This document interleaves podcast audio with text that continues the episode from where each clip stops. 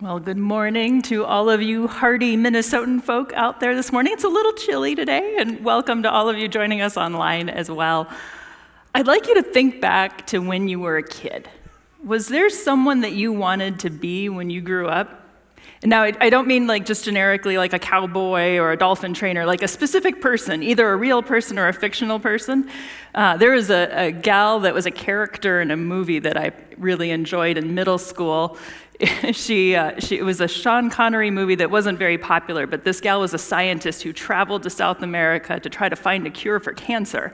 And I just thought she was brave and smart and capable, and I wanted to be like that. But in middle school, I, I wasn't quite sure how to go about that, so I copied whatever I could about her. I, I did my hair to kind of look like hers, and every once in a while I dressed like she would dress, which was khaki shorts and a white tank top with a denim shirt over it.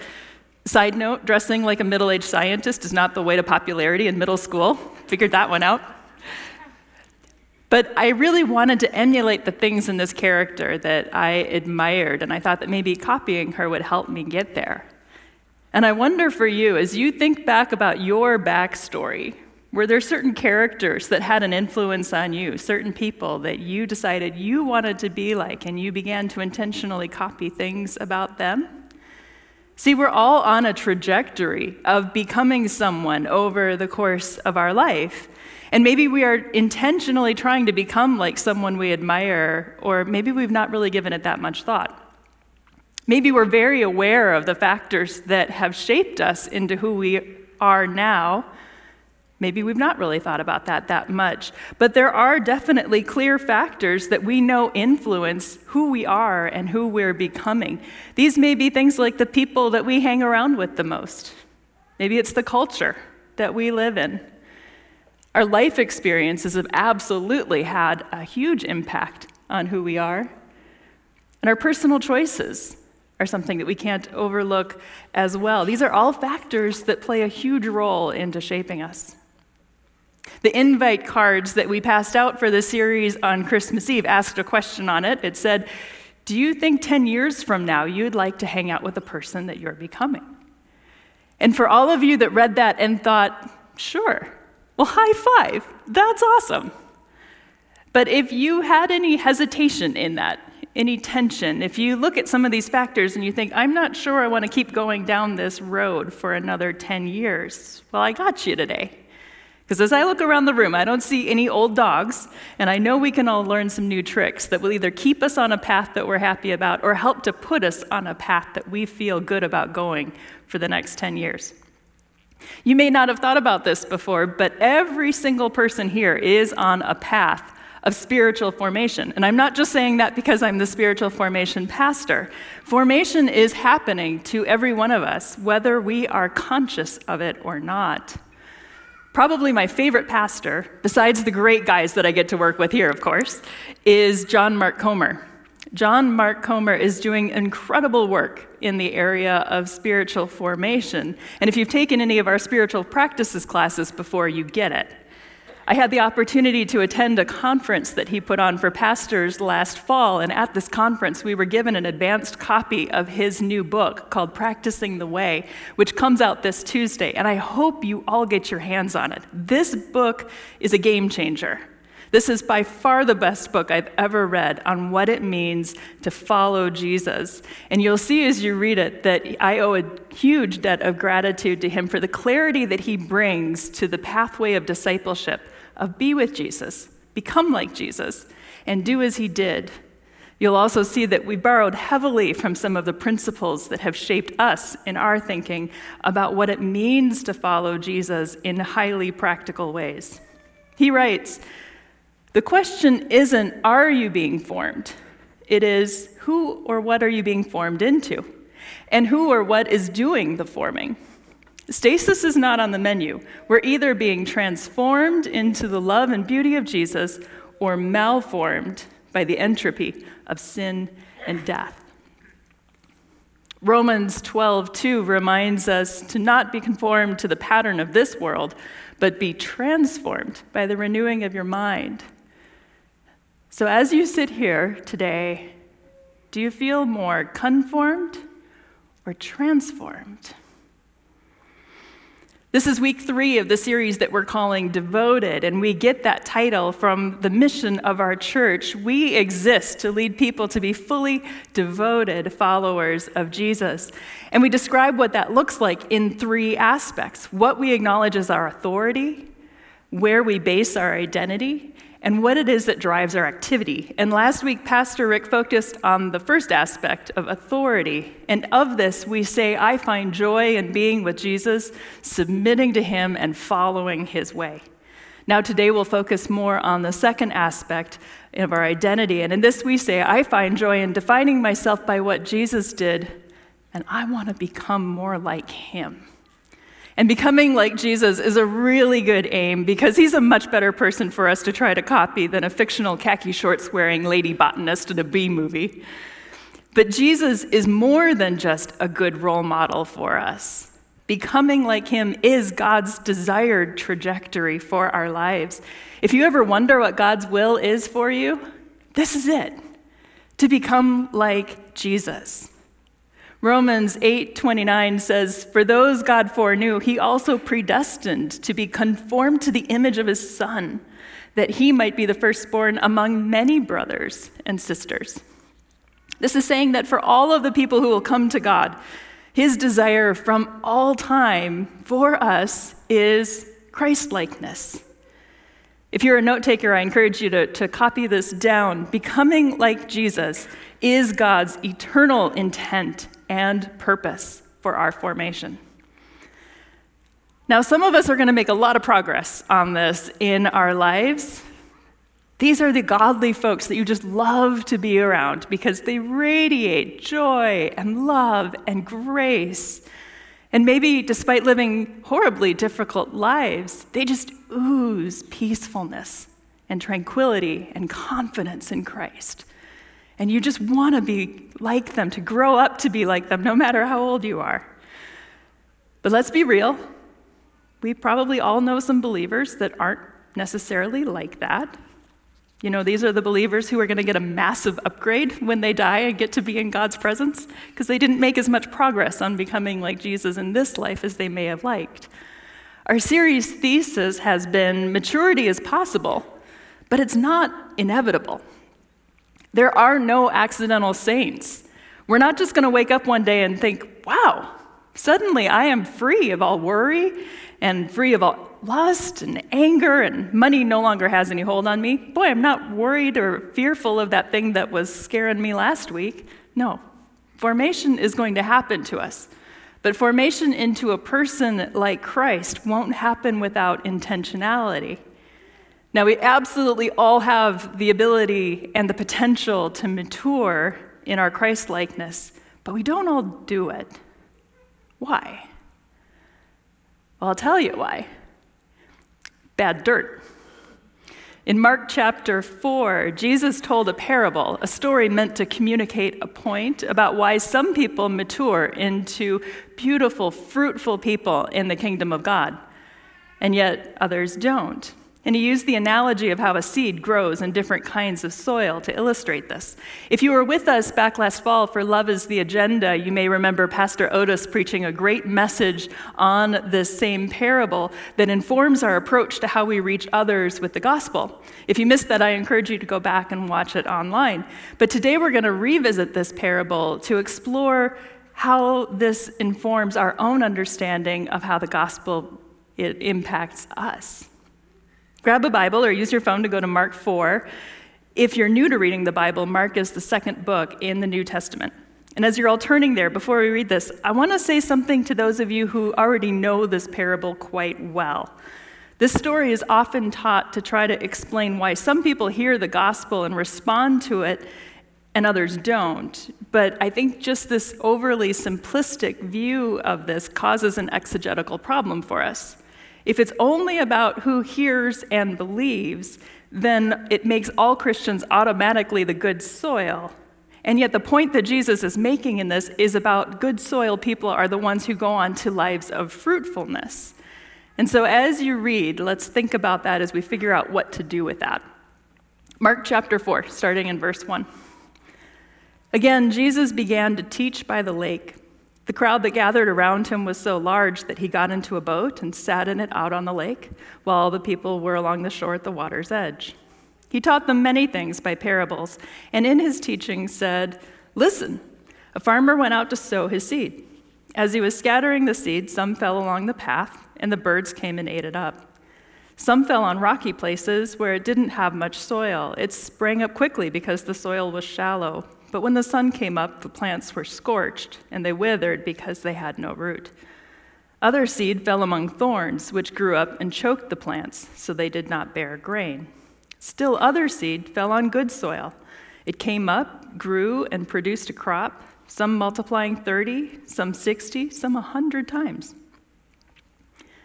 I spoke a moment to those of you who are really familiar with this parable, but now let me speak to you if this was your first time going through it and you're not sure you entirely got the point.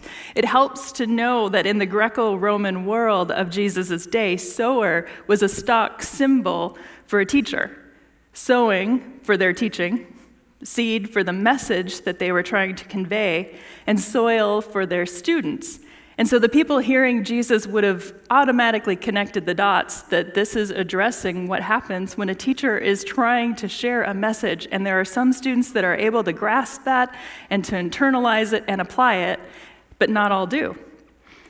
So, why is it that not everyone goes on to be fruitful for the kingdom of God?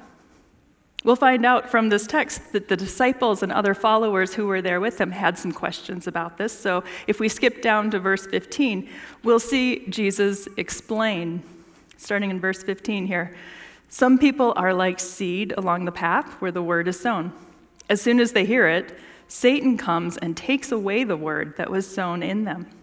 Others, like seed sown on rocky places, hear the word and at once receive it with joy. But since they have no root, they last only a short time. When trouble or persecution comes because of the word, they quickly fall away. Still others, like seed sown among thorns, hear the word, but the worries of this life, the deceitfulness of wealth, and the desire for other things come in and choke the word, making it unfruitful.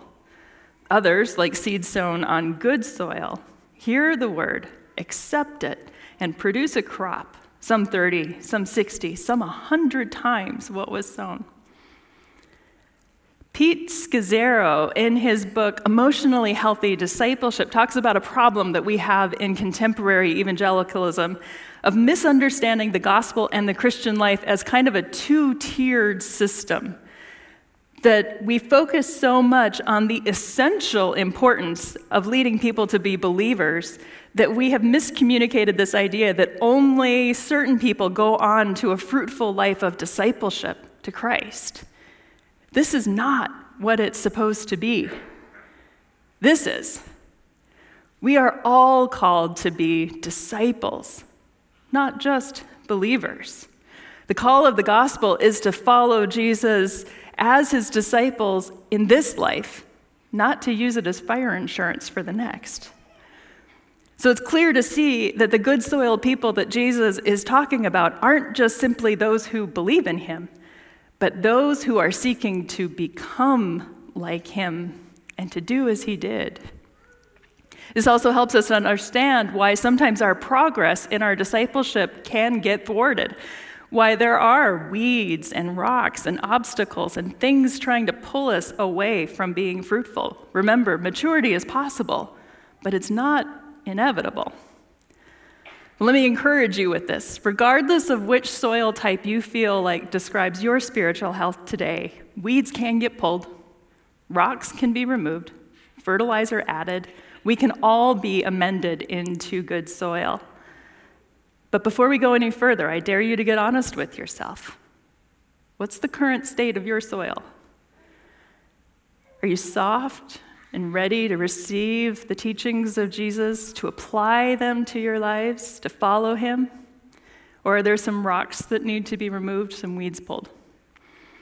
When you think about these factors that we identified before, are these helping your soil to become more healthy, helping you want to be more like Jesus? Or are these just getting you dirty? God's will is for us to become more and more like Jesus, and He's willing to bring us through whatever is necessary to help us get there. But is your soil soft and workable, needing maybe only a little trowel to loosen up the hard packed areas? Or is he going to have to break out the jackhammer? Which of these would you rather he use? As we orient our lives to becoming like Jesus, we will become more like those people that we love to be around who just radiate love and joy and grace. More importantly, we'll become like Him. But how do we do that? Because this field is not just going to suddenly produce that overnight. And we're not likely to get that miracle zap from heaven that just automatically gives us a flourishing spiritual life. Now, God absolutely does and can do a miraculous work of transformation in our lives, and we're going to talk about that in a minute. But it's not likely to happen without some intentionality on our part as well. Healthy spiritual formation is a process that includes both our work and God's work. And I invite you to think of it this way it's a little phrase that I like reach for God and see God reach for you. Because there's components at work of both of these things, of us seeking to connect with God while He's seeking to connect with us. And the picture that I have in my mind as I think about this is like a, a loving parent and a little child. You instinctively know that in a healthy relationship like this, there are times when the kid's just reaching out for the parent, seeking closeness and connection and security. And there's also times when the parent, even if the kid's not paying attention, will scoop the kid up in the arms. And, and you know that when this is going well, that both are reaching for each other. Neither is ignoring each other or refusing the other's attention, nor is it ever one sided. Reach for God and see God reach for you. Now, as we think about what it means to reach for God, that can be like what we're doing here. We're worshiping together in a community of believers. Maybe it's through our prayer life. Maybe it's through Bible study that is helping us to seek and apply the ways of God. Maybe through spiritual practices like having a time of solitude with Him Maybe spending a wonderful day of rest and worship on the Sabbath, or exercising our devotion to Him through prayer and fasting. Maybe it's just choosing to be with Him, like in the way that Pastor Rick talked about last week. These are all ways that we are reaching out for God. And then there's times when our growth will happen because of what He's doing in our life. And this could be any number of ways also. Often, believers with that kind of faith that you just want to emulate talk about the life experiences that God brought them through that had such a deep impact on their faith. Or maybe those key people that came along that served as companions on the journey who either helped them or see to understand what God was doing or to help encourage them along the way. And of course, there's those times when God just provides for our needs in ways that we think it had to have been from Him. His fingerprints are all over that. Healthy spiritual formation happens as we reach for God and we see God reaching for us. But let's think a little bit more deeply about how this actually helps us to become more like Jesus, because that is our ultimate goal as we're seeking to be people of Christlikeness. When we reach, likely the first thing that we're doing is looking at what we're reaching for. Remember when I asked you if you had someone when you were growing up that you wanted to be like? likely before you started copying anything about that person, you spent a lot of time just watching them and observing them and noticing the things about them that inspired you. So it is with becoming like Jesus. There's a great passage in 2 Corinthians 3 that talks about how before we believe in Jesus, before we have the Spirit of God alive in us, it's like we're covered by this metaphorical veil. But once we believe, that veil is taken away so that we can see Him.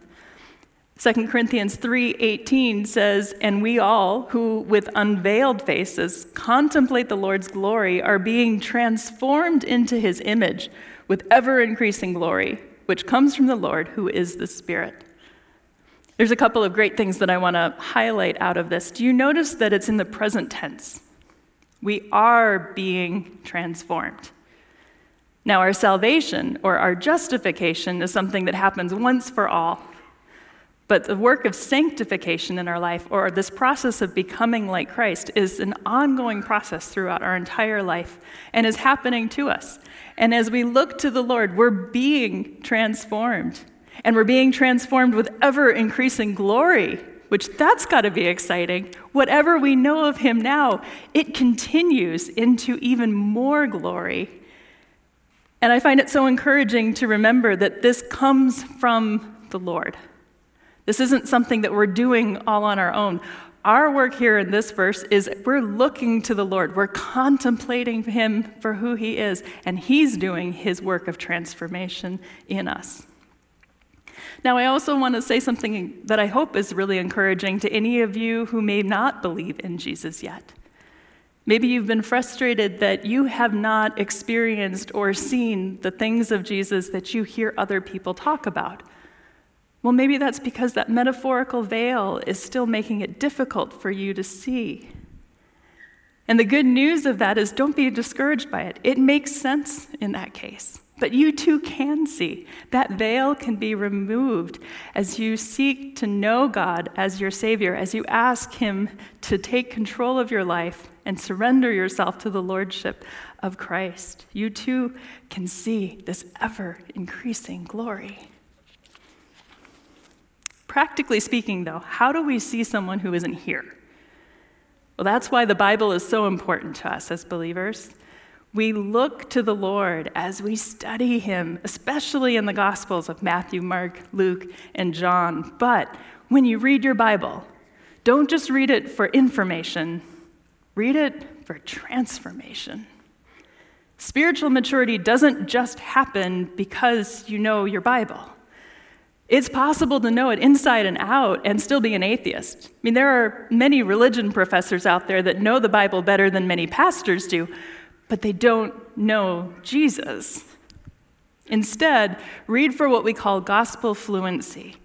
And Pastor Caleb mentioned that idea on the handout that we have available for you, that is something we're going to be walking through in the First Timothy series with a lot of intentionality. As you're reading, look to see what are the things that Jesus did and what are the implications of that for my life. And then how do we apply the motivations that we see there in a way that helps us to become more like Christ? I got a fun board game for Christmas this past Christmas, and none of us had played it before, so it took quite a while before we were ready to start playing the game to go over the instructions. And we had to read them several times because it was a little bit complex. We had to figure out, you know, what is it that the strategy is trying to get us to do? What are all the rules for the game? Well, it's kind of like that with reading the Bible. They're God's instructions to us about what the purpose is, what the goal for our life is here and how we understand who He is. But with a board game, how pointless would it be if all we ever did was just read the instructions? If we just thought through that strategy, maybe even expressed awe for the game creator, what if we even just got together with other people to read the instructions together and study them and talk about them, but we never actually played the game? That's why Bible study in itself won't make you like Jesus. We can't reduce our spiritual maturity just to this. However, it is an essential aspect of us knowing what the purpose is and what we're aiming for so that we know how to play the game for all that He intends for us. Now, here's the amazing thing as we give our lives to Christ and seek to become more like Him, we'll actually become hungrier to study our Bible than ever before because we know that every day is bringing new opportunities for us to practice the way of Jesus. And we want to see Him in the Bible to know what that looks like and how we do that well in a way that brings Him glory. Well, another way to reach out for Jesus as we're seeking to connect with Him is through prayer. And Pastor Rick brought this up last week about the importance of prayer and the essential beauty that there is in us spending time with Jesus in that way. He took us to that scripture from the Sermon of the Mount that reminds us we don't have to overfocus on our words or worry about sounding fancy, but rather what God's looking for us is to find space to go and be alone with Him and enjoy time in prayer with Him. And as you do that, I want to give you a tool that can take that and help it help you become more like Jesus. When you pray, consider what would it be that Jesus would be praying for in this same situation? Or if you're praying for someone else, what would Jesus ask his Father to do for that person? Or what would it be that would be on his heart right now if he were me? And if you're not sure what that would be, that's another wonderful thing to be looking for in your Bible as you're reading, to see if you can find clues that answer some of those questions.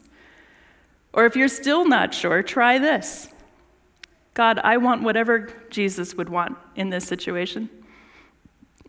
Now, that can be a scary prayer to pray. If you're not sure that you can pray that authentically, you could try this one God, help me to want whatever Jesus would want. And as you practice praying like Jesus would, you're actually training yourself to think with the mind of Christ. Now, none of us start there. But good soil people find a lot of fruitfulness in making that a practice. Now, let me ask you when your mind has a break, you know, that time when nothing is really distracting you, there's not anything specific that's holding your attention, where do your thoughts go? Do they naturally rest in peaceful thoughts of God? Or do they more naturally tend to go to whatever is your next worry or the thing that's causing you stress or anxiety about what's coming up. The human mind is far more moldable than most of us realize. And the more we focus on something, the more it becomes part of us. And that goes both ways. If we feed our mind with anxieties, we will feel more anxious. If we feed our mind with the things of Christ, we will become more like Christ. This is the kind of transformation that God delights in for us. Remember that verse I pointed out a little while ago, Romans 12, 2? He wants us to be transformed by the renewing of our mind. If we feed our mind with the truth and beauty of goodness of Jesus, we renew ourselves as we take every thought captive to see the world through His perspective. We are resetting our baseline thoughts to His truth and His beauty and His goodness.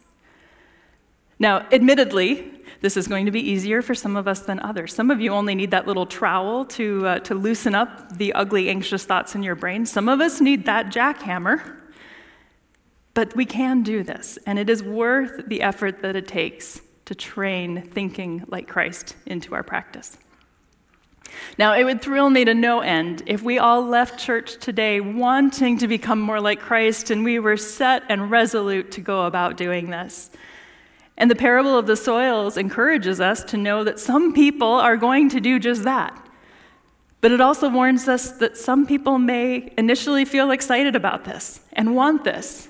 But the worries of the world are going to come around, and weeds may grow, and rocks may, stum- may be a stumbling block for us.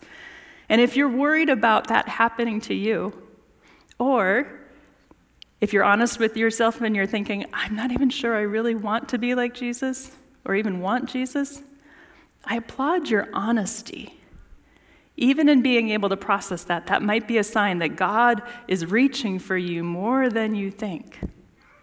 But for all of us, if we're going to make some significant progress in our spiritual formation that lasts, regardless of our soil type, we're going to need a few things.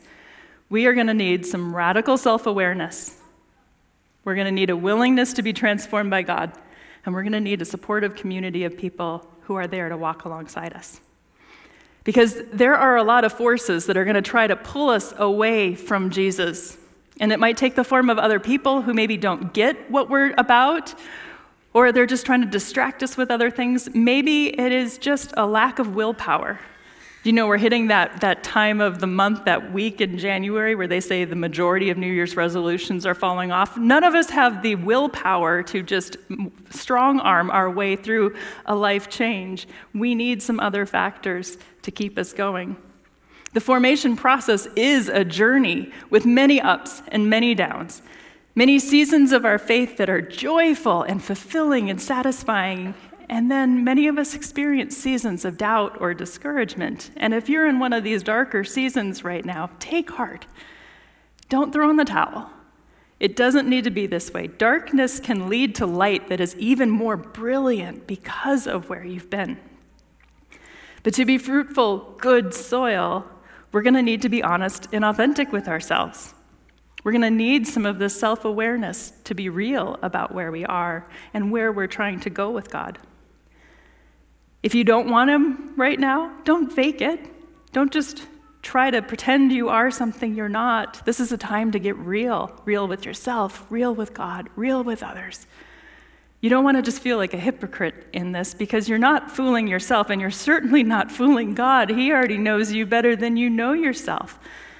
But what helps here is if you've spent that time looking at Jesus, contemplating for who he is, at least your head knows that he is full of grace and mercy and compassion for you. And he's like that father that we all want at the end of the prodigal son story who's just watching for us to turn back to him, who's scanning the horizon, waiting for us to come, and his arms are open, ready to embrace us in that. But like the prodigal, this is where we also need to not let our pride get in the way. We need to be willing to let God do his work of transformation in us. We've talked about reaching for God, but we can't let this pride or our doubt or discouragement rob us from God reaching for us. And don't let any shame that you might feel, either over something you've done or something you haven't done, rob you of that either. Now, let's get one thing straight none of us are perfect. God and I are working on a number of things in my own life, and my authentic soul only has grace for the things that you and God are working on in your life as well. The devil would love to come and plant weeds and throw rocks that try to convince us that the sins that we struggle with are evidence that we're never going to become like Jesus. But we can't fall into that trap. John Mark Comer, in this great new book that I hope you will all read, writes When you sin, and we all do, don't hide it from God. Hold it before God with no excuses, no blame shifting, no denial, just utter vulnerability. And let God love you as you are. And then let God love you into who you have the potential to become. I love that. Don't hide anything from God. Let Him love you into who, into who you have the potential to become. Healthy transformation happens as we bring God into every aspect of our lives, especially the places where we're struggling. And as we sit there letting God love us, we are transformed by His love and His grace. But this whole process isn't something that we're meant to do by ourselves. We all need a supportive community of people to cheer us on. God designed us for this, to be able to encourage other people as they encourage us. We all need our monkeys in this with us. If you were here last month, that makes sense. We need people who can help us pray for us, encourage us, and help us see our progress in this Christian life. And that's why we make such a big deal around here about getting into a small group. We've got this new series coming up, and I hope you'll pick a group for that. And if joining a small group right now feels a little too intimidating, we also have our spiritual practices classes that are a great small group like experience and a four week way of uniting with people around a tool that helps you grow in your faith. Becoming like Jesus is a lifelong pursuit, and it's God's will for each of us. And for many of us, that's reason enough to pursue that. But we all may benefit in remembering why it is that we would want this for ourselves. Now, Jesus is, of course, wonderful because he's our way to everlasting life with God. He's the one who died on our behalf to take away our sin. But the point of the gospel isn't merely to tell us how to get to heaven when we die. The point of the gospel is to transform our life here and now. And think about this if we wouldn't want to be like him now, why would we want to spend eternity with him? Here's why I want to be like him. He was all about love love for God, love for other people. He was compassionate and merciful and forgiving and gracious. He taught brilliantly, taught people how to think about God, how to think about others, how to think about themselves. He always conducted himself with wisdom and integrity, no matter what the situation. If he was around people trying to use him, people trying to manipulate him, even people trying to kill him, children wanted to play with him. Soldiers looked to him for help. Ordinary people became extraordinary as they followed him. He gave hope to the hopeless. He grieved with the grieving. He gave peace to the tormented. But most importantly, he gave his life for you and for me. How could there ever be anyone better for us to seek to become like? But I'll admit, those are ginormous shoes to fill, and I would collapse under the weight of that if I measured myself against that standard of perfection. He was perfect and sinless. I am not. And I don't want any of us to leave here this morning feeling overwhelmed by that. Instead, here's the last thought that I want to leave you with the standard that God is looking at as we measure our progress in becoming like Jesus is actually radically simple. That standard is love love for God, love for people. Jesus said, By this everyone will know that you're my disciples, if you love one another. And Pastor Rick is going to talk more about this next week, so please do join us for that. But as you seek to become like Jesus, do everything through the power of the Spirit with the disposition of love. And if you want to measure your progress in how that's going, ask the people around you Am I becoming more loving? And the way that might look is do you see me becoming a person who is more joyful, more at peace? Am I kinder and gentler than I used to be? Am I less frustrated by things that used to make me frustrated? Am I faithful, patient, self controlled? Am I growing in love, not just for my friends, but also my enemies? This is the best life trajectory we could possibly be on, and how wonderful if 10 years from now we're all more of these things, more like our Jesus. Let's pray. Jesus, we do want to be more like you. And thank you that through your Spirit, you are doing a work in each of our lives as we seek you. Lord, would you help us today to look at you with our full self? And would you do your work of transformation in us so that we can become more like you, more like the kind of person that is known for love, love for you, love for other people? We do love you, Lord, and help us to love you more. Amen.